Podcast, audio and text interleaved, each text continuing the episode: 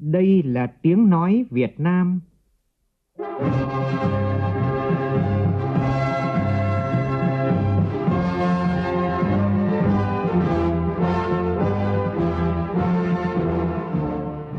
Việt Nam. Là tiếng nói Việt Nam phát thanh từ Hà Nội, thủ đô nước Cộng hòa xã hội chủ nghĩa Việt Nam.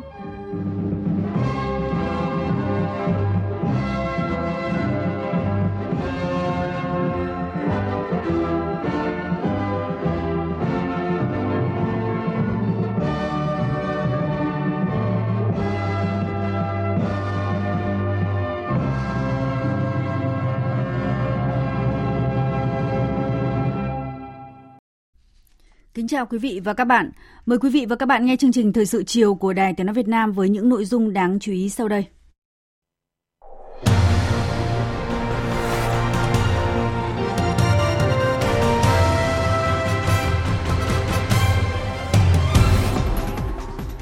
Chủ tịch nước Võ Văn Thưởng tiếp các nhà khoa học dự hội nghị quốc tế Các cửa sổ nhìn ra vũ trụ.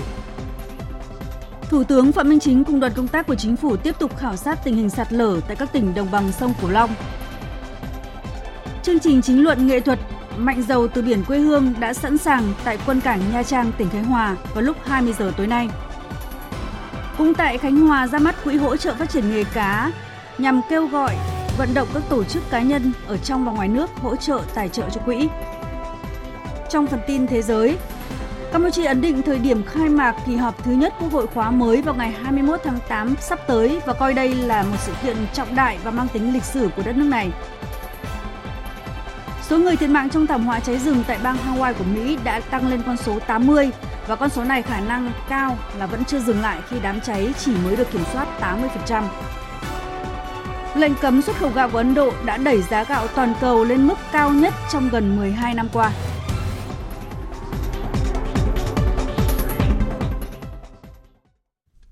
Bây giờ là nội dung chi tiết. Chiều nay tại Phủ Chủ tịch, Chủ tịch nước Võ Văn Thưởng gặp mặt năm mươi sáu nhà khoa học quốc tế và Việt Nam, đại diện cho một trăm năm mươi tám nhà khoa học đến từ hai mươi lăm quốc gia và vùng lãnh thổ, đến Việt Nam dự hội nghị khoa học quốc tế Các cửa sổ nhìn ra vũ trụ. Dẫn đầu đoàn các nhà khoa học tham dự buổi gặp là giáo sư Trần Thanh Vân, Chủ tịch Hội Khoa học gặp gỡ Việt Nam và vợ ông, giáo sư Lê Kim Ngọc, Chủ tịch Hội Bảo trợ Trẻ em Việt Nam tại Pháp. Cùng dự buổi gặp mặt có lãnh đạo một số bộ ban ngành trung ương. Phóng viên Vũ Dũng đưa tin. Phát biểu ý kiến tại buổi gặp mặt, các nhà khoa học quốc tế và Việt Nam cho rằng Việt Nam có nhiều cơ hội và tiềm năng để phát triển nghiên cứu khoa học phục vụ sự phát triển của đất nước.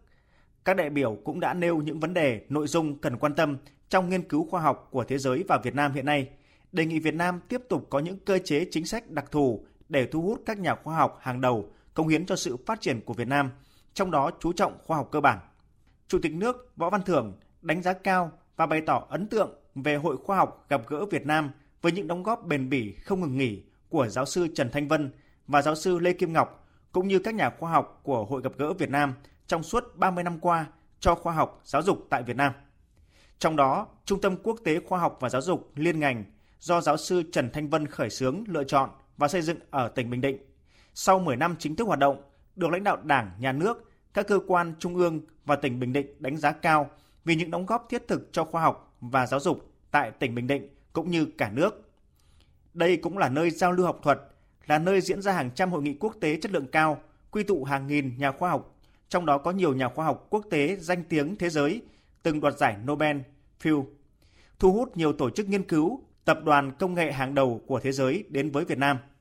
Thông qua kết nối, liên kết hợp tác đào tạo nhân lực chất lượng cao, đã truyền cảm hứng, tạo điều kiện cho thế hệ trẻ Việt Nam được tiếp cận, phát triển, nhất là trong lĩnh vực vật lý, khoa học cơ bản.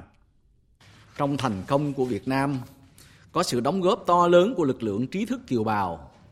của bạn bè quốc tế, bởi các bạn đã dành nhiều tình cảm, yêu mến, quan tâm, chia sẻ cả về vật chất và tinh thần, trí tuệ và cảm hứng sáng tạo. Tôi rất trân trọng, biết ơn và đánh giá cao gia đình của giáo sư Trần Thanh Vân và giáo sư Lê Kim Ngọc, một gia đình trí thức khoa học tiêu biểu và mẫu mực, đã thành danh ở nước ngoài, nhưng theo tiếng gọi của trái tim, của tình yêu đối với Tổ quốc, đã trở về và hoạt động không mệt mỏi, vượt qua những rào cản, trở ngại, xây dựng và cống hiến, làm những việc thiết thực và có ý nghĩa cho khoa học và giáo dục của Việt Nam. Tôi trân trọng cảm ơn các nhà khoa học, các nhà nghiên cứu và học giả ở nhiều độ tuổi khác nhau, màu da khác nhau, quốc tịch khác nhau,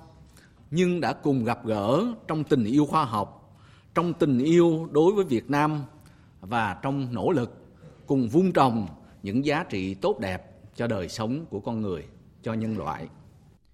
Nhắc lại mục tiêu phát triển của Việt Nam đến năm hai không bốn lăm, trở thành nước phát triển có thu nhập cao, Chủ tịch nước Võ Văn Thưởng cho biết, Đảng, Nhà nước Việt Nam luôn xác định khoa học công nghệ và giáo dục đào tạo là quốc sách hàng đầu và luôn quan tâm phát triển khoa học cơ bản, nền tảng tiền đề cho khoa học ứng dụng và phát triển bền vững. Chủ tịch nước bày tỏ đồng tình với quan điểm của các nhà khoa học phát biểu tại buổi gặp mặt, khuyến nghị Việt Nam coi trọng phát triển khoa học cơ bản và khẳng định Đảng, Nhà nước rất coi trọng điều này và đang nỗ lực để thực hiện mục tiêu đó. Trong quá trình đó, Chủ tịch nước đề nghị sự hỗ trợ nhiều hơn nữa từ các nhà khoa học trong và ngoài nước. Tôi mong thời gian tới, Việt Nam tiếp tục nhận được sự hợp tác, hỗ trợ của các nhà khoa học quốc tế, các nhà khoa học Việt Nam ở nước ngoài, các nhà khoa học kiều bào,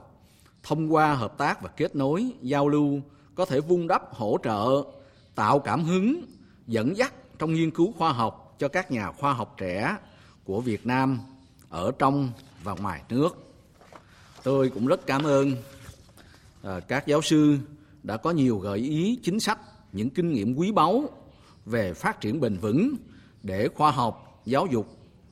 của Việt Nam đóng góp nhiều nhất cho phát triển kinh tế, xã hội của Việt Nam và qua đó đóng góp chung vào cái thành tựu của khu vực và thế giới. Nhắc lại câu nói nổi tiếng của Einstein, luật hấp dẫn không chịu trách nhiệm về việc người ta yêu nhau.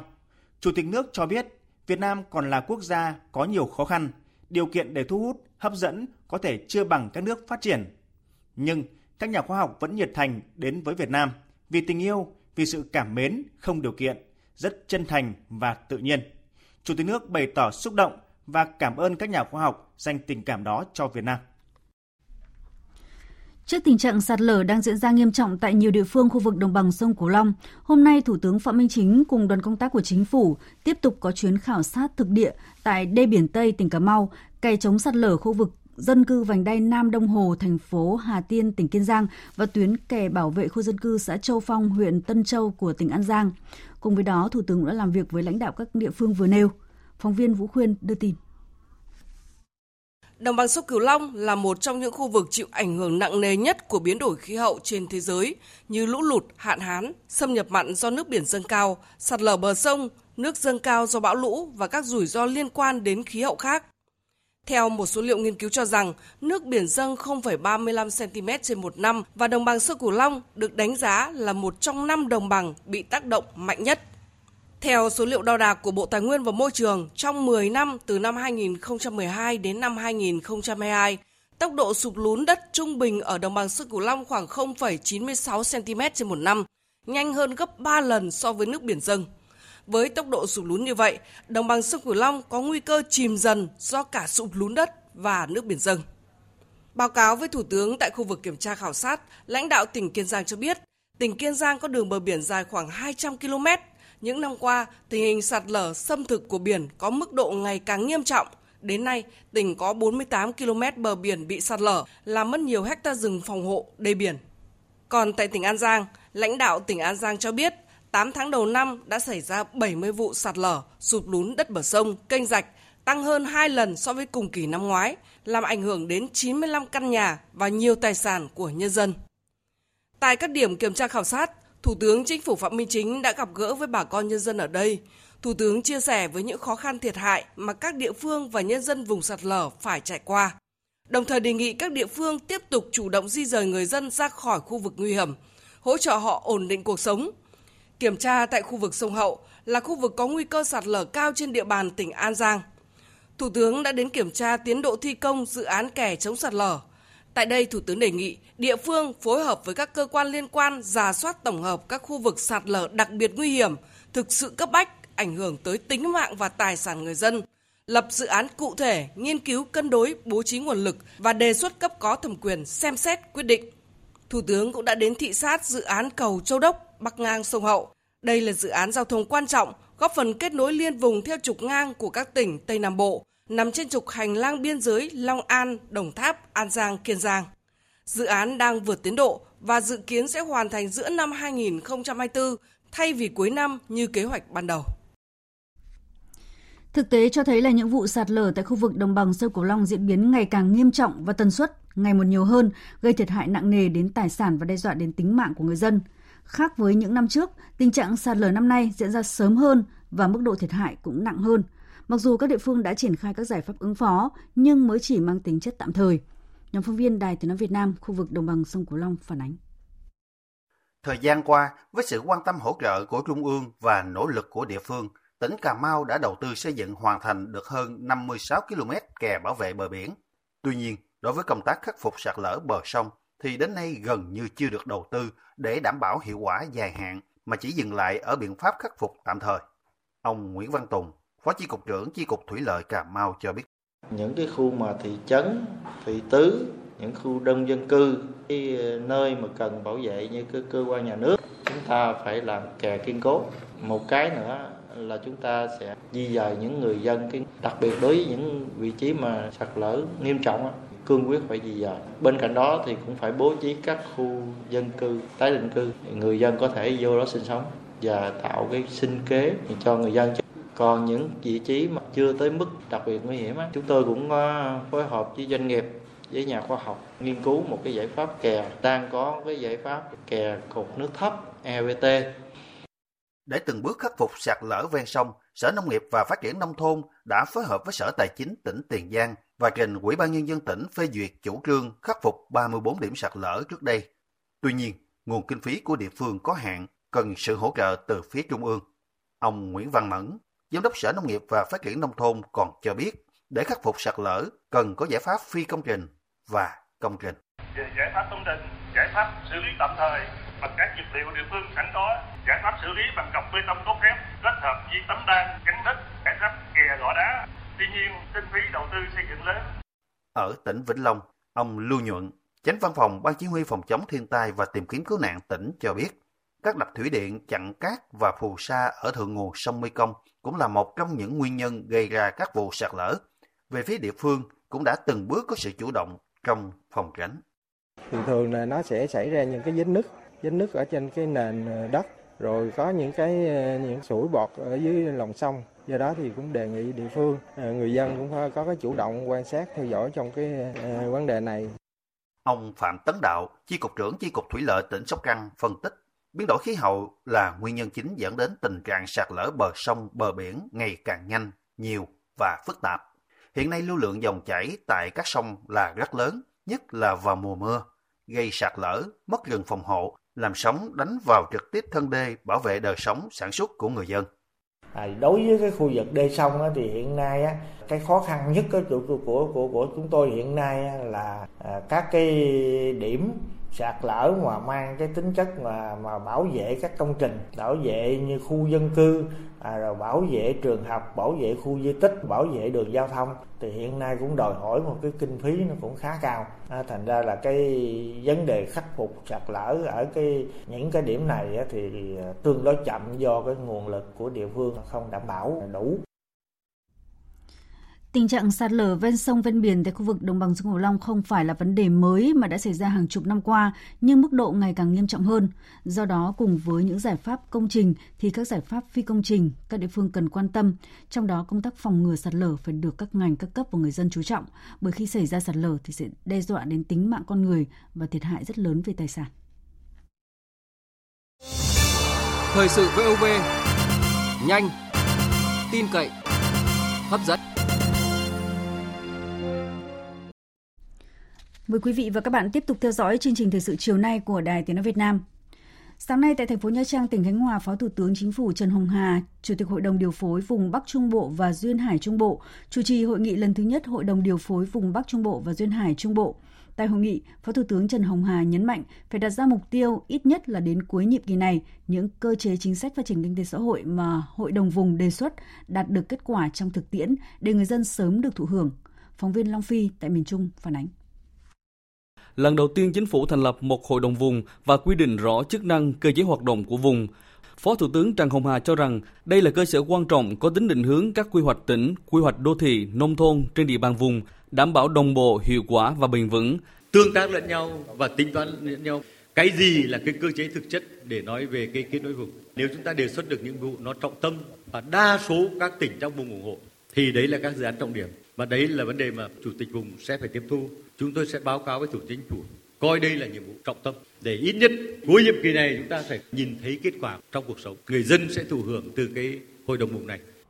Nhiều ý kiến cho rằng vùng Bắc Trung Bộ và Duyên Hải Trung Bộ có vai trò quan trọng trong phát triển kinh tế biển với gần hai nghìn ki lô mét bờ biển, chiếm sáu mươi phần trăm bờ biển cả nước, có mười một trong mười tám khu kinh tế ven biển của cả nước. Đây là cửa ngõ ra biển cho các tỉnh Tây Nguyên, kết nối hành lang kinh tế Đông Tây với tuyến đường hàng hải quốc tế. Bộ trưởng Bộ Kế hoạch và Đầu tư Nguyễn Chí Dũng cho rằng một trong những nhiệm vụ trọng tâm mà Hội đồng điều phối vùng Bắc Trung Bộ và Duyên Hải Trung Bộ cần tập trung nghiên cứu, đề xuất với Thủ tướng Chính phủ đó là hình thành và phát triển các hành lang kinh tế theo trục Bắc Nam, các hành lang kinh tế Đông Tây, các vành đai kinh tế ven biển. Vùng cần tập trung phát triển các ngành kinh tế biển để trở thành vùng mạnh về biển, giàu từ biển.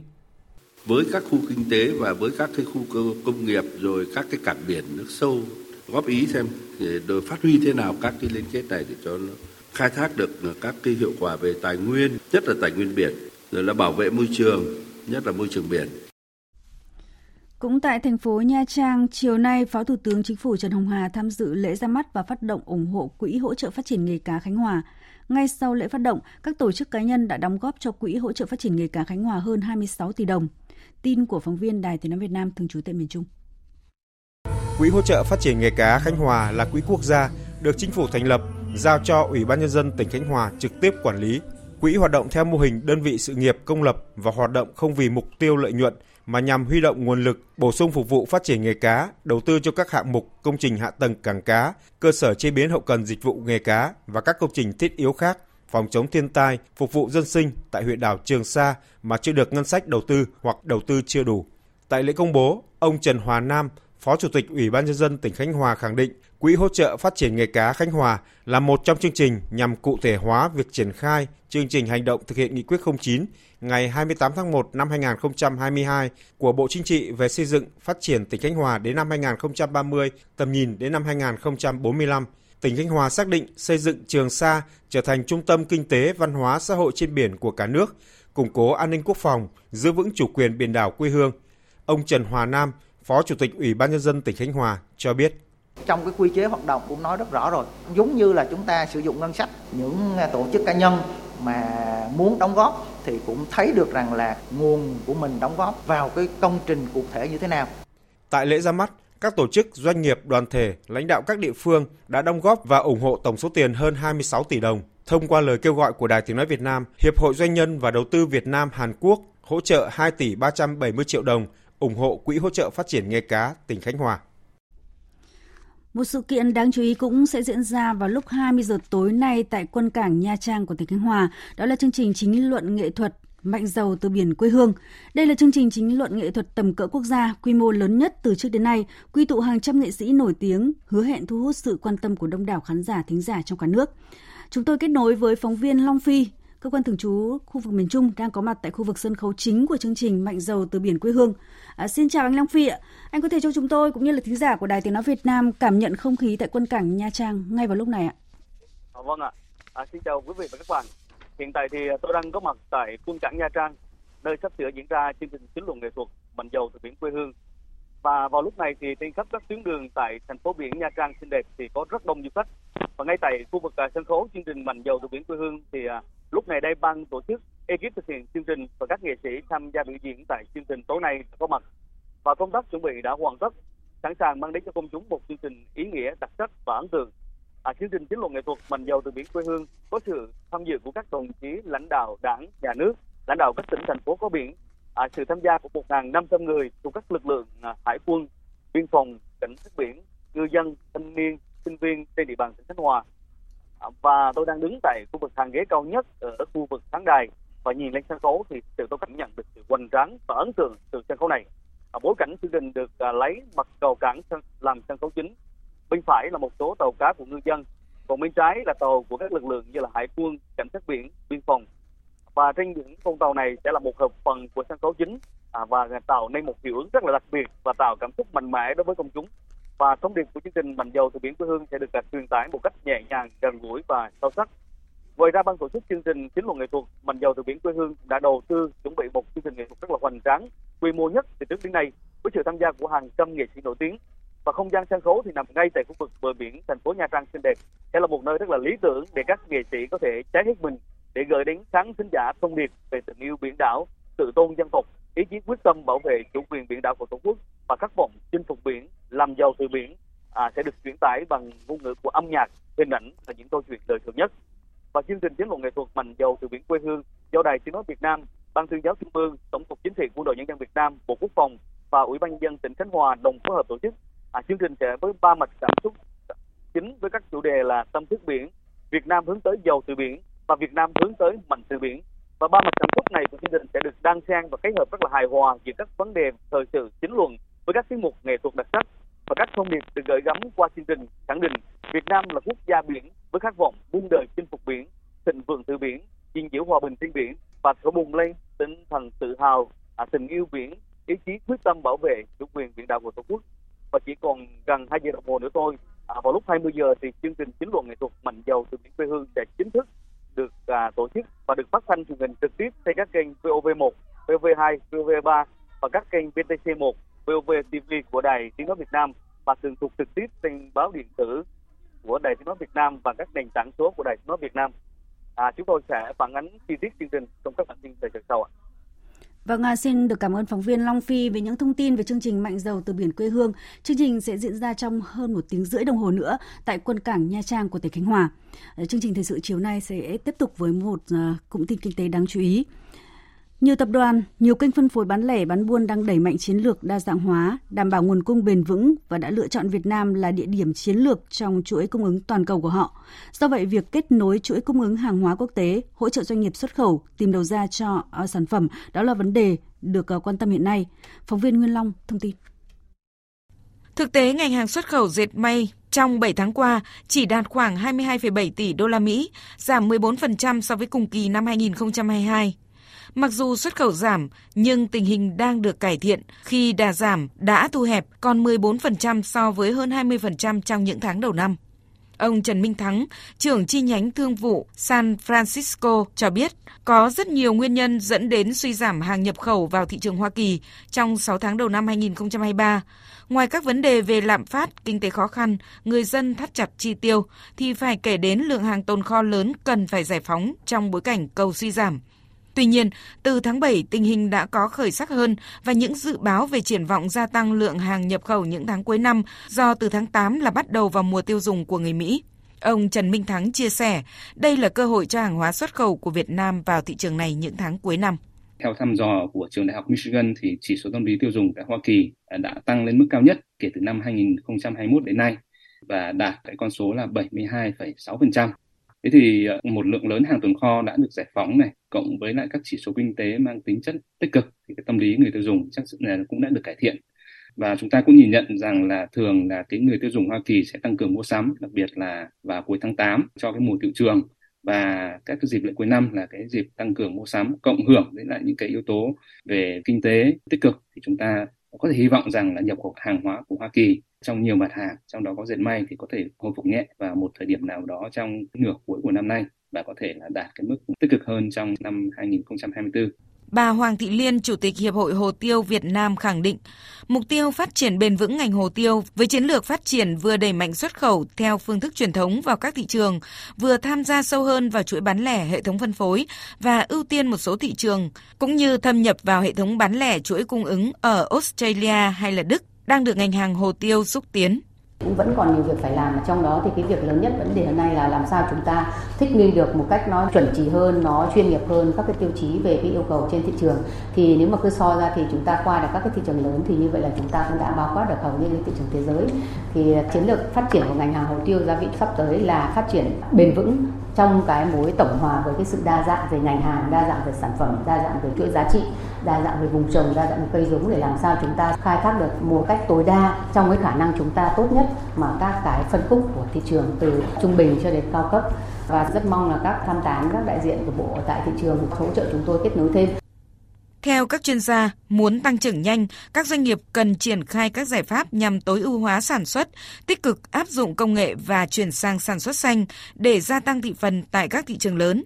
Bà Nguyễn Thảo Hiền, Phó Vụ trưởng Vụ Thị trường châu Âu châu Mỹ Bộ Công Thương cho rằng, cơ hội tiếp cận thị trường của doanh nghiệp cũng như việc hưởng các ưu đãi từ các hiệp định thương mại tự do như E V F T A là rất lớn, nhưng khó khăn của doanh nghiệp cần hỗ trợ lúc này vẫn là vốn để đầu tư đáp ứng các yêu cầu của thị trường. Cái khó nhất đối với doanh nghiệp hiện nay, và tôi nghĩ rằng ở đây là có cái vai trò rất lớn của các tổ chức tín dụng, đó là doanh nghiệp thiếu vốn và cái khả năng tiếp cận với cái nguồn vốn tín dụng để có thể thay đổi công nghệ hay thay đổi toàn bộ cái chuỗi uh, quy trình sản xuất của mình, bởi vì đây là cái đòi hỏi một cái đầu tư rất là lớn của doanh nghiệp mà có lẽ là một mình doanh nghiệp thì sẽ không thể nào mà đáp ứng được. Phân phối hàng hóa qua kênh thương mại điện tử xuyên biên giới cũng đang tạo cơ hội cho các doanh nghiệp thuộc mọi lĩnh vực ngành hàng đẩy mạnh sản xuất và kinh doanh. Tuy nhiên, để giao thương thành công trên những nền tảng có nhiều khách hàng khó tính như là Amazon, các nhà sản xuất phân phối Việt Nam phải hội tụ đủ nhiều yếu tố ngoài chất lượng sản phẩm. Phóng viên Thu Trang ghi nhận. Năm hai không hai hai, doanh số bán lẻ trực tuyến Việt Nam đạt mười sáu phẩy bốn tỷ đô la Mỹ. Kinh tế số Việt Nam đạt gần hai mươi ba tỷ đô la Mỹ. Dự kiến tới năm hai không hai lăm, con số này có thể đạt bốn mươi chín tỷ đô la Mỹ. Các nhà quan sát quốc tế cũng nhìn nhận đây là mức tăng trưởng kinh tế số đáng ngưỡng mộ, nhanh nhất thế giới. Tuy nhiên, ông Nguyễn Văn Thành cho rằng các nhà sản xuất phân phối hàng Việt Nam vẫn chưa thể tận dụng, khai thác hết tiềm năng thương mại điện tử toàn cầu do những yếu tố chủ quan. Chính phủ, các cơ quan bộ ngành cũng có những cái quy định, cơ chế chính sách hỗ trợ kịp thời cho các cái doanh nghiệp nhỏ và vừa ở Việt Nam chúng ta có thể thâm nhập tốt hơn vào thị trường thế giới. Đó là Nghị định tám mươi, đó là những cái quyết định sáu trăm bốn mươi lăm năm hai nghìn không trăm hai mươi. Và hơn thế nữa thì chúng ta còn biết đến với quyết định một nghìn bốn trăm mười lăm của Thủ tướng Chính phủ cũng liên quan nguồn nhân lực mà giúp thâm nhập vào cái thị trường thế giới thông qua thương mại điện tử, nâng cao cái kim ngạch xuất khẩu. Tuy nhiên, thương mại điện tử cũng như kinh tế số Việt Nam chúng ta còn gặp nhiều vấn đề cản trở, đặc biệt là thương mại điện tử xuyên biên giới. À, chúng ta thấy là cái chi phí mà khi chúng ta tham gia các nền tảng cũng như là cái sự hiểu biết về các nền tảng, về ngôn ngữ, về luật pháp, về các cái cơ chế chế tài của các cái nước sở tại đó, của các nước nhập khẩu đó, chúng ta còn nhiều vấn đề bất cập, đặc biệt là với các doanh nghiệp nhỏ và vừa. Đó là lý do nhiều năm qua các cơ quan chức năng phối hợp cùng các nền tảng thương mại điện tử xuyên biên giới như là Amazon, Alibaba tổ chức nhiều khóa tập huấn hỗ trợ các doanh nghiệp siêu nhỏ, nhỏ và vừa Việt Nam có thêm kiến thức để xuất khẩu hàng hóa, đặc biệt là các dòng sản phẩm thủ công mỹ nghệ, gỗ, dệt may. Những sản phẩm này được khách quốc tế ưa chuộng khi nhắc tới thương hiệu hàng hóa Việt Nam. Trong số đó, Amazon được nhìn nhận là nền tảng khó tiếp cận nhất bởi đa số khách hàng ở các nước thuộc Liên minh châu Âu sẵn sàng chi trả nhưng chọn mua sản phẩm rất khắt khe. Bà Đỗ Hồng Hạnh, Giám đốc quan hệ đối tác chiến lược Amazon Việt Nam, thông tin. Bán hàng trên Amazon là có thể tiếp cận được với hơn hai trăm quốc gia và vùng lãnh thổ, cũng có thể tiếp cận được với hàng trăm triệu khách hàng trên toàn cầu. Và đặc biệt là Amazon có khoảng hơn hai triệu khách hàng Prime, nghĩa là khách hàng trả phí để được tận hưởng những cái dịch vụ cao cấp của Amazon. Với hơn bốn trăm các cái trung tâm hoàn thiện đơn hàng trên toàn thế giới, hàng trên Amazon thì có thể nhận được những cái tiện ích về vận chuyển nhanh nhất. Đây cũng là một cái ưu thế vượt trội. Tổng số lượng sản phẩm hàng hóa Việt Nam bán được trên các nền tảng thương mại điện tử xuyên biên giới trong cả năm hai không hai hai tăng bốn mươi phần trăm so với hai không hai mốt, với tốc độ tăng trưởng bốn mươi lăm phần trăm. Các chuyên gia khẳng định là nhanh hơn cả tốc độ tăng trưởng thương mại điện tử nội địa. Đây rõ ràng vẫn là thị trường màu mỡ, là cơ hội tốt cho hàng hóa Việt Nam, đặc biệt là các mặt hàng thủ công mỹ nghệ, gỗ, dệt may. Cần các doanh nghiệp diện siêu nhỏ, nhỏ và vừa như Alan Capital sớm nhận diện và tận dụng. Sau đây là tin chúng tôi vừa thực hiện. Chiều nay tại thành phố Cần Thơ, ngay sau khi đi khảo sát tình hình sạt lở tại một số địa điểm, Thủ tướng Phạm Minh Chính đã có buổi làm việc với lãnh đạo các bộ ngành và lãnh đạo mười ba tỉnh đồng bằng sông Cửu Long. Phát biểu tại đây, Thủ tướng nhấn mạnh Đảng, Nhà nước ta rất quan tâm đến đồng bằng sông Cửu Long, trong đó có phòng chống sụt lún, sạt lở, ngập úng đang diễn ra nghiêm trọng những năm qua. Thủ tướng cho rằng mặc dù chúng ta có nhiều nghị quyết nhưng vẫn chưa làm được bao nhiêu, khâu tổ chức thực hiện vẫn là khâu yếu, do đó phải thực hiện thực tế hơn, hiệu quả hơn, nói phải đi đôi với làm, đã cam kết phải thực hiện, đã làm phải ra kết quả, cân đong đo đếm được. Và phải chủ động, tích cực, kịp thời thực hiện nhiệm vụ một cách sáng tạo, hiệu quả cho người dân. Phóng viên Vũ Khuyên đưa tin. Tại buổi làm việc, lãnh đạo mười ba tỉnh đồng bằng sông Cửu Long đã báo cáo với Thủ tướng về tình hình sạt lở tại địa phương mình. Cùng với đó, đề xuất Chính phủ, Thủ tướng Chính phủ chỉ đạo xây dựng đề án tổng thể về chống sạt lở bờ sông, bờ biển, khu vực đồng bằng sông Cửu Long. Trong đó phải có các giải pháp và nguồn lực để khắc phục các tồn tại hạn chế hiện nay. Trước mắt là bố trí kinh phí khắc phục các khu vực sạt lở đặc biệt nguy hiểm, cần phải xử lý ngay sáu mươi ba điểm trên hai trăm lẻ bốn ki lô mét, gồm bờ sông là chín mươi ba điểm trên một trăm mười tám ki lô mét, bờ biển là hai mươi tư điểm trên tám mươi sáu ki lô mét, với tổng kinh phí khoảng mười ba nghìn sáu trăm bốn mươi tám tỷ đồng. Phát biểu tại đây, Thủ tướng Chính phủ Phạm Minh Chính đã đưa ra các giải pháp trước mắt và lâu dài, trong đó yêu cầu cần đánh giá nguyên nhân sạt lở, xác định nguyên nhân là gì để có giải pháp phù hợp, bảo đảm hiệu quả bền vững, tránh tốn kém. Thủ tướng yêu cầu Bộ Nông nghiệp và Phát triển Nông thôn chủ trì phối hợp với Bộ Khoa học Công nghệ, Bộ Tài nguyên và Môi trường tổ chức nghiên cứu, xác định cụ thể nguyên nhân dẫn tới tình trạng sạt lở bờ sông, xâm thực bờ biển, suy thoái rừng ngập mặn nghiêm trọng hiện nay. Cần xác định rõ nguyên nhân đối với từng vấn đề, từng khu vực, nguyên nhân nào là chủ yếu để có giải pháp phù hợp đối với từng khu vực. Đồng thời, kiểm soát chặt chẽ công tác quy hoạch, xây dựng công trình, nhà cửa ven sông ven biển, chủ động sắp xếp di dời dân cư, nhất là khu vực có nguy cơ sạt lở cao, quản lý việc khai thác cát, khai thác nước ngầm, rừng ngập mặn. Cùng với đó, rà soát các khu vực có nguy cơ xảy ra sạt lở, chủ động đầu tư để phòng ngừa sạt lở, hạn chế để sạt lở xảy ra, vì đã xảy ra rồi thì vừa ảnh hưởng đến người dân, cơ sở hạ tầng, vừa phải đầu tư tốn kém. Chủ động xây dựng các dự án đầu tư mang tính căn cơ, bài bản, bền vững để ngăn ngừa, khắc phục sạt lở, chú trọng trồng, khôi phục rừng ngập mặn ven biển, chủ động di dời dân cư đến nơi an toàn, tiếp tục huy động các nguồn lực của nhà nước gồm cả ngân sách trung ương, ngân sách địa phương, cả đầu tư trong kế hoạch đầu tư trung hạn, cả dự phòng ngân sách để đầu tư. Đồng thời, có cơ chế chính sách phù hợp để xã hội hóa, huy động nguồn lực ngoài nhà nước để đầu tư các công trình phòng chống sạt lở. Thủ tướng đề nghị các bộ ngành địa phương chủ động nắm bắt tình hình, chỉ đạo triển khai xử lý, khắc phục tình trạng sạt lở theo chức năng, nhiệm vụ, quyền hạn được giao, bảo đảm kịp thời, hiệu quả, phù hợp với điều kiện thực tế, kịp thời báo cáo, đề xuất cấp có thẩm quyền chỉ đạo xử lý đối với những vấn đề vượt thẩm quyền. Thủ tướng đề nghị các bộ ngành địa phương chủ động nắm bắt tình hình, chỉ đạo triển khai xử lý, khắc phục tình trạng sạt lở theo chức năng, nhiệm vụ và quyền hạn được giao,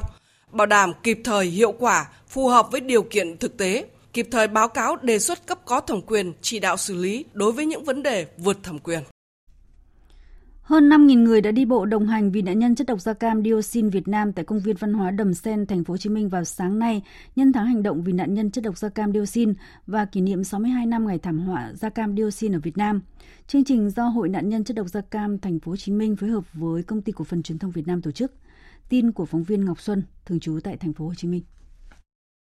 Theo thống kê, thành phố Hồ Chí Minh hiện có trên hai mươi nghìn người bị nhiễm và phơi nhiễm chất độc hóa học, nhưng chỉ có hơn năm nghìn người tham gia kháng chiến và con đẻ được hưởng trợ cấp hàng tháng. Số còn lại hưởng mức trợ cấp dành cho người khuyết tật và sự giúp đỡ cưu mang của cộng đồng. Bà Lê Thị Hoàng, Phó Chủ tịch thường trực Hội nạn nhân chất độc da cam dioxin Thành phố Hồ Chí Minh cho biết. Cái hoạt động này nó lan tỏa sâu rộng lắm, đã vận động được toàn xã hội chung tay giúp sức ủng hộ cho các nạn nhân da cam, các gia đình nạn nhân. mười lăm quận huyện trong cái dịp kỷ niệm này thì đều có quà để chăm sóc các nạn nhân, nhằm mà động viên họ tinh thần để vượt qua những cái khó khăn trong cuộc sống. Và sắp tới thì tiếp tục vận động mọi người giúp chung tay để có kinh phí xây dựng cái làng cam ở Xuân Thới Thượng, nuôi dưỡng các em con cháu nạn nhân thế hệ đầu tham gia kháng chiến mà bị ảnh hưởng đến con cháu, mà sau này các cụ qua đời thì không có người chăm sóc, thì để bố mẹ cũng an lòng là con mình được mọi người quan tâm. Từ khi được thành lập đến nay, Hội nạn nhân chất độc da cam dioxin thành phố Hồ Chí Minh đã tích cực vận động nhiều tổ chức, cá nhân và cộng đồng chăm sóc, giúp đỡ nạn nhân chất độc da cam. Nhiều trường hợp đã vượt qua khó khăn trong cuộc sống, vươn lên hòa nhập cộng đồng. Bạn Phạm Thị Thu Thủy, một nạn nhân chất độc da cam tham gia đi bộ, mong muốn lan tỏa niềm vui, những điều tích cực trong cuộc sống và luôn nhận được tình yêu thương của mọi người.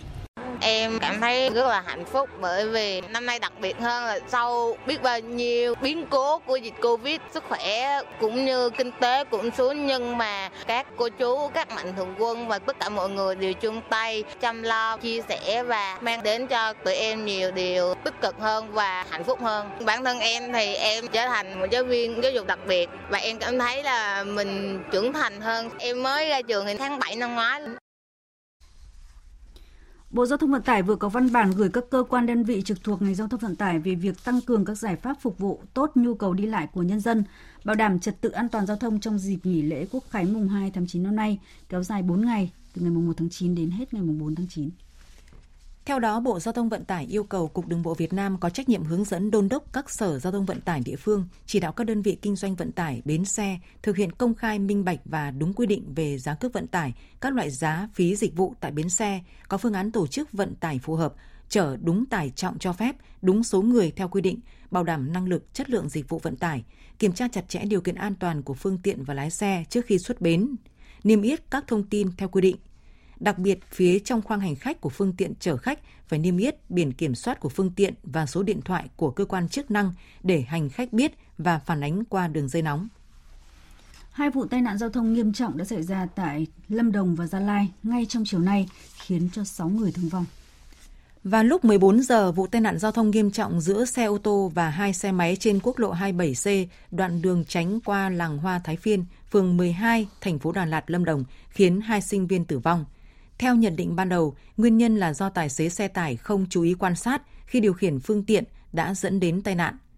Tại Gia Lai, lúc mười lăm giờ, trên tuyến đường quốc lộ mười bốn đoạn qua huyện Chư Pư đã xảy ra một vụ va chạm giữa ba ô tô, khiến ba người ngồi trong xe ô tô con tử vong tại chỗ, một người bị thương nặng.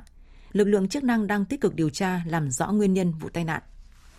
Tại tỉnh Sơn La, mưa lũ xảy ra trên địa bàn trong hai tuần qua đã làm cho một người chết, ba người bị thương, tất cả ở huyện Mường La. một trăm tám mươi nhà ở của người dân bị ảnh hưởng, trong đó có hơn bốn mươi nhà phải di rời khẩn cấp do sạt lở, đá lăn vào nhà, thiệt hại hơn một trăm năm mươi héc ta lúa hoa màu và cây trồng lâu năm. Hệ thống điện tại các huyện Mường La, Quỳnh Nhai, Sông Mã và Mai Sơn cũng bị ảnh hưởng, với mười vị trí cột trung thế bị gãy đổ, vùi lấp, bốn mươi bảy vị trí cột hạ thế bị gãy đổ, nghiêng, làm hơn ba nghìn khách hàng bị mất điện. Trên quốc lộ hai trăm bảy mươi chín D, có một vị trí sói lở mố cầu Nậm Păng tại ki lô mét sáu mươi lăm cộng tám trăm chín mươi và khoảng một trăm sáu mươi tám vị trí sụt nhỏ, sa bồi mặt đường với khối lượng khoảng hai mươi nghìn bốn trăm mét khối đất đá. Tiếp nối ngay sau đây, biên tập viên Đài Tiếng nói Việt Nam tổng hợp một số thông tin dự báo thời tiết.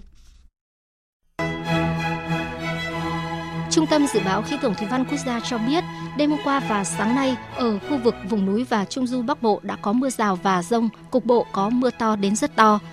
Còn khu vực từ Quảng Bình đến Bình Thuận đã có nắng nóng và nắng nóng gay gắt.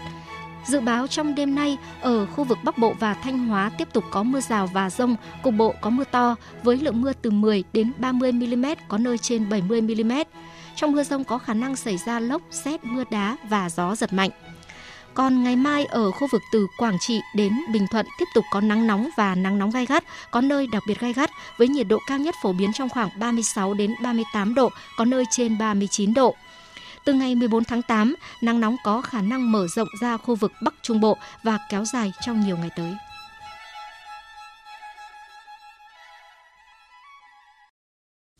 Chương trình thời sự chiều nay sẽ tiếp tục với phần tin thế giới. Quốc hội Campuchia khóa bảy sẽ tiến hành phiên khai mạc kỳ họp thứ nhất vào sáng ngày hai mươi mốt tháng tám tới đây, gần một tháng sau cuộc tổng tuyển cử diễn ra ở quốc gia này.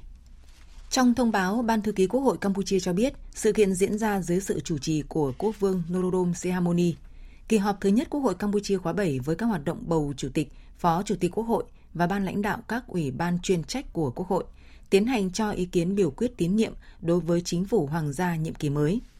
Sau khi nhiệm kỳ mới của Quốc hội chính thức có hiệu lực, Quốc vương chỉ định Thủ tướng để thành lập chính phủ mới theo đề xuất của chính đảng có nhiều ghế nhất trong Quốc hội. Theo kết quả công bố chính thức của Ủy ban Bầu cử Quốc gia Campuchia, Tại cuộc bầu cử Quốc hội Campuchia khóa bảy vừa qua, có một trăm hai mươi lăm ứng viên trúng cử nghị sĩ, trong đó có một trăm hai mươi nghị sĩ là ứng viên của Đảng Nhân dân Campuchia và năm nghị sĩ là ứng cử viên của Đảng Bảo Hoàng. Sáng nay, cử tri Malaysia tại sáu bang đã đi bỏ phiếu trong cuộc bầu cử cấp bang. Cuộc bầu cử này được xem như phép thử quan trọng đối với uy tín chính phủ của Thủ tướng Anwar Ibrahim, người lên nắm quyền lãnh đạo đất nước sau cuộc tổng tuyển cử vào cuối tháng mười một năm ngoái. Biên tập viên Đài Tiếng nói Việt Nam thông tin. Từ sáng sớm, các điểm bỏ phiếu tại sáu bang đã mở cửa để cử tri đi bỏ phiếu. Có hơn chín phẩy bảy triệu cử tri đủ tư cách tham gia bỏ phiếu. Tại các cuộc bỏ phiếu lần này, những vấn đề được người dân quan tâm là tăng trưởng kinh tế, đất nước đang chậm lại và chi phí sinh hoạt tăng cao hơn do ảnh hưởng từ các cuộc khủng hoảng toàn cầu. Cho dù ai chiến thắng trong bầu cử không quan trọng, quan trọng là họ có thể mang lại sự thay đổi cho chúng tôi. Selayang là nơi tôi được sinh ra và lớn lên, vì vậy tôi hy vọng người chiến thắng có thể biến nơi này trở thành nơi tốt hơn cho các thế hệ tương lai. Đó là những gì tôi hy vọng. Điều quan trọng là một chính phủ ổn định. Chúng tôi không muốn cứ phải thay đổi vì chúng tôi cần sự tiếp nối để duy trì sự phát triển. Nếu mọi thứ không tốt lên, chúng tôi mới tính tới năm năm tiếp theo. Các cử tri sẽ bỏ phiếu hai trăm bốn mươi lăm thành viên cơ quan lập pháp của các bang. Ông Anwar trở thành thủ tướng vào tháng mười một năm hai không hai hai sau một bế tắc chính trị khiến đảng của ông giành được nhiều ghế nhất trong cuộc tổng tuyển cử, nhưng không đạt được đa số hoàn toàn cần thiết để thành lập chính phủ. Thực tế này buộc ông phải liên minh với đảng đối lập Tổ chức Dân tộc Malay Thống nhất để giành được đa số hai phần ba trong nghị viện và sự chấp thuận của vua Malaysia để thành lập một chính phủ thống nhất. Trong suốt hai tuần vận động tranh cử vừa qua, Thủ tướng Anwar Ibrahim cam kết sẽ tăng trợ cấp tài chính cho nông dân trồng lúa, viện trợ phát triển kinh tế và tạo cơ hội việc làm. Tình hình Niger đang tiếp tục bị đẩy lên cao khi một số nước trong khu vực và chính quyền quân sự ở Niger đều có những tuyên bố hết sức cứng rắn. Nguy cơ chiến tranh đang trực chờ ở Niger nếu các bên không có sự nhượng bộ. Dư luận đã bày tỏ quan ngại về tình hình tại Niger và kêu gọi các bên kiềm chế. Biên tập viên Hồng Nhung tổng hợp thông tin. Ngay sau khi cộng đồng kinh tế Tây Phi tuyên bố đặt lực lượng dự phòng của mình trong trạng thái sẵn sàng can thiệp để khôi phục trật tự hiến pháp tại Cộng hòa Niger, nhiều nước trong khu vực đã bày tỏ ủng hộ quyết định của tổ chức này. Tổng thống Côte d'Ivoire Alassane Ouattara hôm qua ra tuyên bố nước này sẽ điều từ tám trăm năm mươi đến một nghìn binh sĩ cho lực lượng hỗn hợp của cộng đồng kinh tế Tây Phi. Một số nước khác trong khu vực như Nigeria và Benin cũng cho biết sẽ điều quân nếu cộng đồng kinh tế Tây Phi đưa ra quyết định can thiệp quân sự tại Niger, và việc can thiệp quân sự sẽ diễn ra trong thời gian ngắn sắp tới. Trước những động thái cứng rắn của khu vực, chính quyền quân sự của Niger cũng có thái độ hết sức cứng rắn. Cho đến nay, giới lãnh đạo đảo chính ở Niger vẫn chưa sẵn sàng tham gia các cuộc đàm phán do cộng đồng quốc tế thúc đẩy.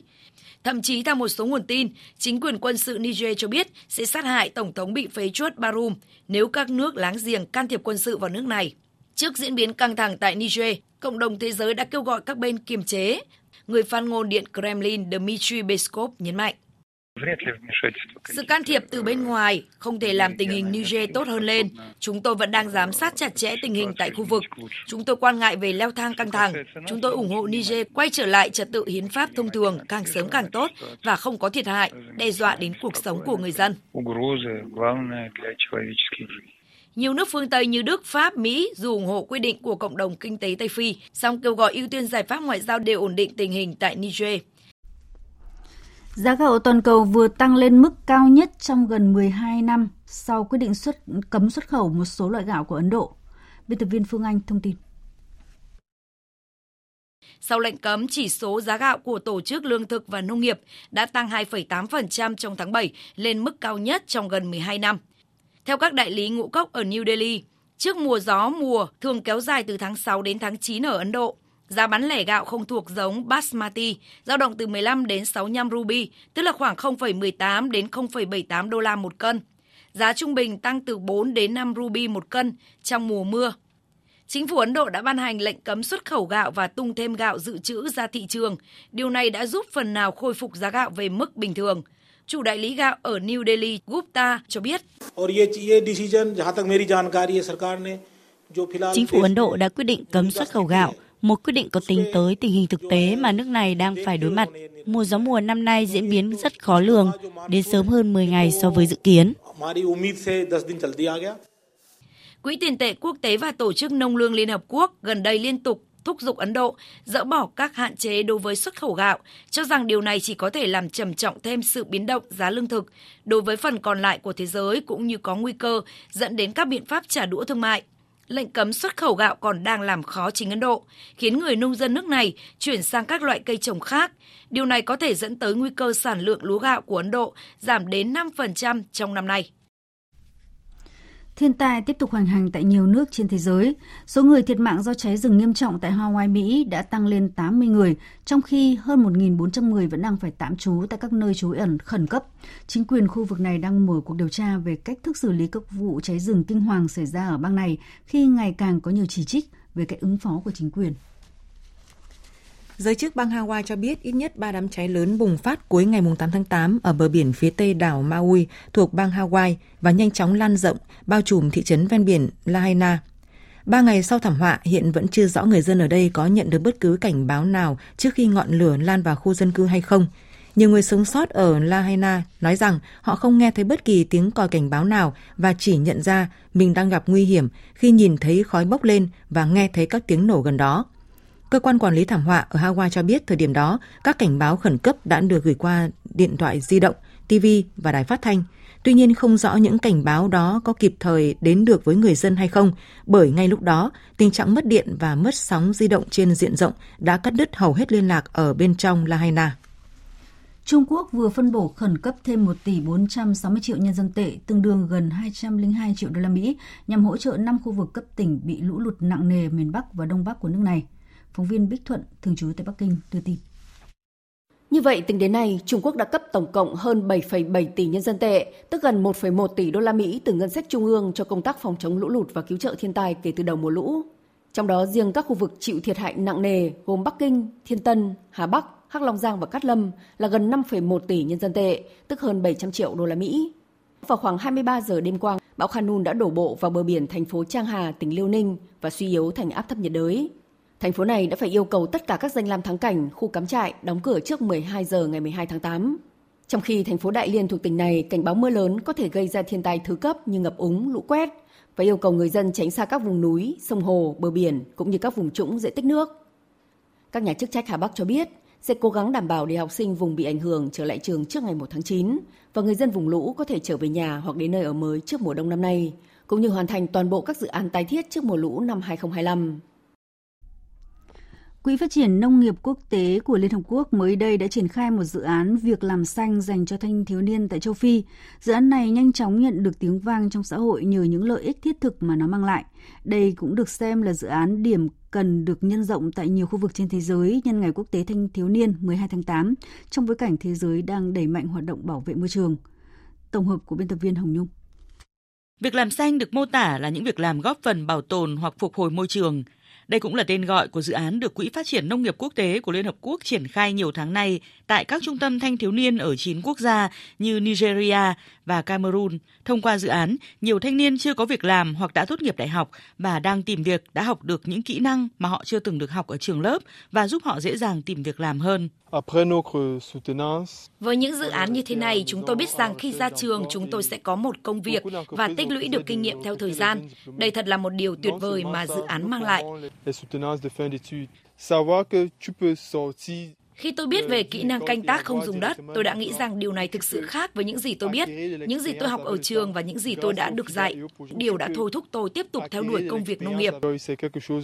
Theo một báo cáo của Tổ chức Lao động Quốc tế, những dự án chuyển đổi xanh, trong đó có dự án việc làm xanh như thế này, đã và đang tạo ra việc làm cho hàng triệu thanh niên châu Phi mỗi năm.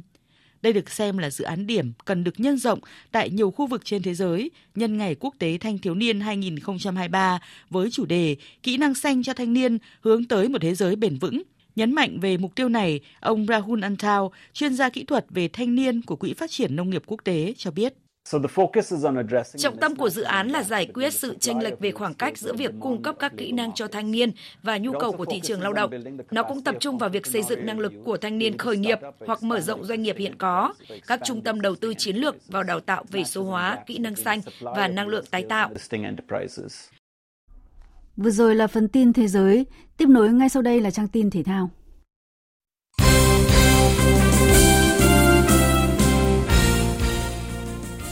Thưa quý vị và các bạn, trận hòa không bàn thắng giữa hai đội bóng câu lạc bộ Thành phố Hồ Chí Minh và bê ca em ích Bình Dương trên sân vận động Thống nhất Thành phố Hồ Chí Minh vào tối ngày hôm qua mười một tháng tám đã giúp cả hai đội có thêm một điểm và an toàn trụ hạng ở mùa giải V-League hai không hai ba với mười lăm điểm. Sau trận đấu, huấn luyện viên Vũ Tiến Thành của Thành phố Hồ Chí Minh cho biết: "Tôi nghĩ rằng là với một cái đội bóng và một cái tập thể tốt thì khi anh gặp ở những giai đoạn khó khăn anh sẽ vượt qua. Và trận đấu nào tôi cũng có những trận đấu chúng tôi thua rất là tức. Ví dụ như tôi Khánh Hòa vô phút thứ bốn mươi hai khi mà Kiên nó bóng lên tôi thua rồi, sau đó là bắt buộc phải đẩy cao. Và tôi rất là sợ là thua trước, thua trước là đẩy cao lên đá là hồi mình sẽ thiếu kinh nghiệm hơn. Mà đẩy cao lên đá thì phía sau nó sẽ rất là lỏng lẻo. Đó là chúng tôi cứ đeo đuổi phải đeo đuổi. Có những lúc chúng tôi nằm vượt lên trên Đà Nẵng là chúng tôi vượt lên, rồi lại chúng tôi bị thua những cái trận đấu là thua Sông Lam chúng tôi lại tụt xuống dưới. Rồi thua Khánh Hòa tụt xuống dưới, nhưng mà chúng tôi đeo đeo ăn. Đeo ăn làm sao mà để có điểm. Thì với một cái đội bóng mà các mà xây cái team building nó có cái sự đoàn kết tốt thì tôi nghĩ là ở những giai đoạn khó khăn sẽ vượt qua. Năm tới thì với cái với cái bài học kinh nghiệm của mùa giải năm nay, năm tới chúng tôi sẽ cố gắng không để trong bối cảnh này. Trong khi đó, dù giành chiến thắng ba một trước Khánh Hòa, nhưng câu lạc bộ ét hát bê Đà Nẵng đã phải nói lời chia tay V-League khi kết thúc mùa giải với vị trí bét bảng, qua đó phải xuống chơi tại giải hạng nhất ở mùa giải năm sau. Giải golf vô địch quốc gia Cúp VinFast đã có những nhà vô địch mới khi Nguyễn Nhất Long và Lê Trúc An cùng vượt qua hai nhà đương kim vô địch để dẫn đầu bảng nam và nữ sau ngày thi đấu cuối cùng. Ở vòng bốn, Nguyễn Nhất Long đạt điểm Even Pass, qua đó kết thúc bốn ngày tranh tài với tổng thành tích hai trăm tám mươi tư gậy, điểm là âm bốn và đoạt ngôi vị số một. Vị trí thứ ba cũng thuộc về một tay golf nghiệp dư Nguyễn Tuấn Anh thắng Doãn Văn Định ở hố playoff, sau khi cả hai cùng có hai trăm chín mươi ba gậy sau bốn vòng đấu. Đây là danh hiệu thứ hai trong năm của Nguyễn Nhất Long sau chức vô địch giải nghiệp dư Việt Nam mở rộng hai không hai ba. Anh cũng đồng thời dẫn đầu vòng loại tuyển chọn vận động viên tham dự a sê an mười chín. Nguyễn Nhất Long chia sẻ: "Về khâu tổ chức thì em thấy là đã được nâng lên một tầm cao mới và rất là chuyên nghiệp ạ. Là em không thể giấu được niềm vui của mình và đây cũng là danh hiệu vô địch quốc gia đầu tiên của em. Em cảm thấy rất là vui và hào hứng ạ. Điều mà khiến em cảm thấy vui nhất là mình đã chiến thắng bản thân mình. Năm ngoái thì em thi đấu không được tốt lắm và năm nay em đã quay trở lại và có những thành tích tốt hơn năm ngoái rất là nhiều." Ở bảng nữ, với hai trăm chín mươi ba gậy tổng điểm dương năm sau bốn ngày thi đấu, giúp golfer sinh năm hai nghìn không trăm lẻ tám Lê Trúc An giành chiến thắng với tám gậy cách biệt so với nhà vô địch năm ngoái Đoàn Xuân Khuê Minh. Vị trí thứ ba chung cuộc thuộc về vận động viên Ngô Bảo Nghi với ba trăm lẻ bảy gậy. Lê Trúc An chia sẻ danh hiệu sẽ giúp cô có thêm sự tự tin cho những giải đấu sắp tới. "Em cảm thấy vui và khá là tự hào vì em năm nay đã làm tốt hơn bản thân của mình năm ngoái, nên là em bản thân em đã trưởng thành hơn cũng rất là nhiều và có thêm được rất là nhiều kinh nghiệm rồi. Năm nay trong thời gian ngắn em có rất là nhiều giải đấu phía trước, ví dụ như a si a đ chẳng hạn, thì đấy là một giải đấu rất là lớn và chức vô địch này cũng giúp cho em có thêm sự tự tin để bước vào những giải đấu lớn tiếp theo." Trận chung kết nội dung nữ của giải bóng chuyền các câu lạc bộ trẻ toàn quốc hai không hai ba đã thi đấu vào tối ngày mười một tháng tám tại nhà thi đấu tỉnh Ninh Bình với sự góp mặt của hai đội bóng mạnh nhất là vê tê vê Bình Điền Long An và Bộ Tư lệnh Thông tin. Với lực lượng vượt trội, vê tê vê Bình Điền Long An đã thắng chung cuộc với tỷ số ba không, qua đó giành ngôi vô địch. Về nam, tại trận tranh huy chương đồng, đội trẻ Nam Biên Phòng thắng Ninh Bình với tỷ số ba không. Vào tối nay mười hai tháng tám, giải sẽ bế mạc với trận chung kết nam giữa Thể Công và Hà Nội. Thưa quý vị và các bạn, lúc mười bốn giờ chiều nay ngày mười hai tháng tám theo giờ Việt Nam, trận tứ kết thứ ba trong khuôn khổ vòng chung kết World Cup nữ hai không hai ba giữa Australia và Pháp đã diễn ra sôi động, hấp dẫn và kịch tính với những pha bỏ lỡ và cứu thua của cả hai đội. Sau một trăm hai mươi phút thi đấu vẫn không có bàn thắng nào được ghi, cả hai đội đã phải bước vào những loạt sút may rủi. Trên chấm mười một mét định mệnh, tuyển nữ Australia đã xuất sắc giành chiến thắng nghẹt thở với tỷ số bảy sáu để ghi tên mình vào vòng bán kết. Còn vào rạng sáng nay mười hai tháng tám, câu lạc bộ Man City đã dễ dàng đánh bại câu lạc bộ Burnley với tỷ số ba không ở vòng một Premier League. Bước vào trận đấu khai mạc Premier League dù phải làm khách nhưng Man City vẫn chiếm hoàn toàn lợi thế. The Citizen đã dễ dàng áp đảo đội chủ nhà và dễ dàng giành chiến thắng với tỷ số ba không, trong đó có cú đúp của tiền đạo nổi tiếng Erling Haaland. Với thắng lợi ba không, Man City có sự khởi đầu thuận lợi trong hành trình bảo vệ ngôi vương Premier League hai không hai ba hai không hai tư. Dự báo thời tiết. Bắc Bộ và khu vực Hà Nội có mây, có mưa rào và dông rải rác, cục bộ có mưa vừa mưa to, gió nhẹ. Trong mưa dông có khả năng xảy ra lốc sét và gió giật mạnh. Nhiệt độ từ hai mươi tư đến ba mươi ba độ.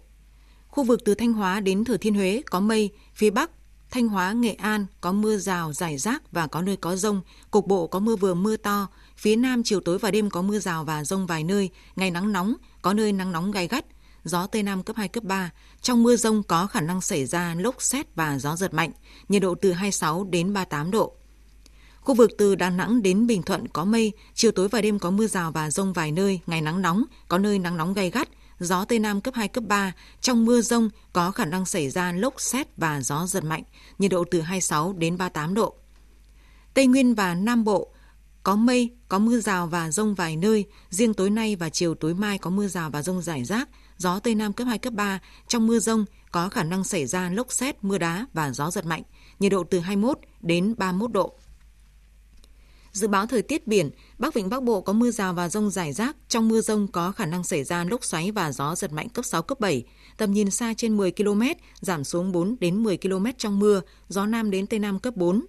Nam Vịnh Bắc Bộ, vùng biển từ Quảng Trị đến Quảng Ngãi có mưa rào và dông vài nơi, tầm nhìn xa trên mười ki-lô-mét, gió Tây Nam cấp bốn, cấp năm. Vùng biển từ Bình Định đến Ninh Thuận và khu vực quần đảo Trường Sa, tỉnh Khánh Hòa không mưa, tầm nhìn xa trên mười ki-lô-mét, gió Tây Nam cấp năm, riêng vùng biển Ninh Thuận cấp sáu, giật cấp bảy, cấp tám, biển động. Vùng biển từ Bình Thuận đến Cà Mau, vùng biển từ Cà Mau đến Kiên Giang có mưa rào rải rác và có nơi có dông. Trong mưa dông có khả năng xảy ra lốc xoáy và gió giật mạnh. Tầm nhìn xa trên mười ki-lô-mét, giảm xuống bốn đến mười ki-lô-mét trong mưa, gió Tây Nam cấp năm, riêng vùng biển Bình Thuận cấp sáu, giật cấp bảy, cấp tám, biển động. Khu vực Bắc Biển Đông có mưa rào và dông vài nơi, tầm nhìn xa trên mười ki-lô-mét, gió Tây Nam cấp bốn, cấp năm. Khu vực Nam Biển Đông có mưa rào và dông vài nơi, tầm nhìn xa trên mười ki-lô-mét, gió Tây Nam cấp năm. Riêng vùng biển phía Tây cấp sáu, giật cấp bảy, cấp tám, biển động. Khu vực giữa Biển Đông, khu vực quần đảo Hoàng Sa, thành phố Đà Nẵng không mưa, tầm nhìn xa trên mười ki-lô-mét, gió Tây Nam cấp bốn, cấp năm. Vịnh Thái Lan có mưa rào và dông rải rác, trong mưa dông có khả năng xảy ra lốc xoáy và gió giật mạnh. Tầm nhìn xa trên mười ki-lô-mét, giảm xuống bốn đến mười ki-lô-mét trong mưa, gió Tây đến Tây Nam cấp bốn, cấp năm.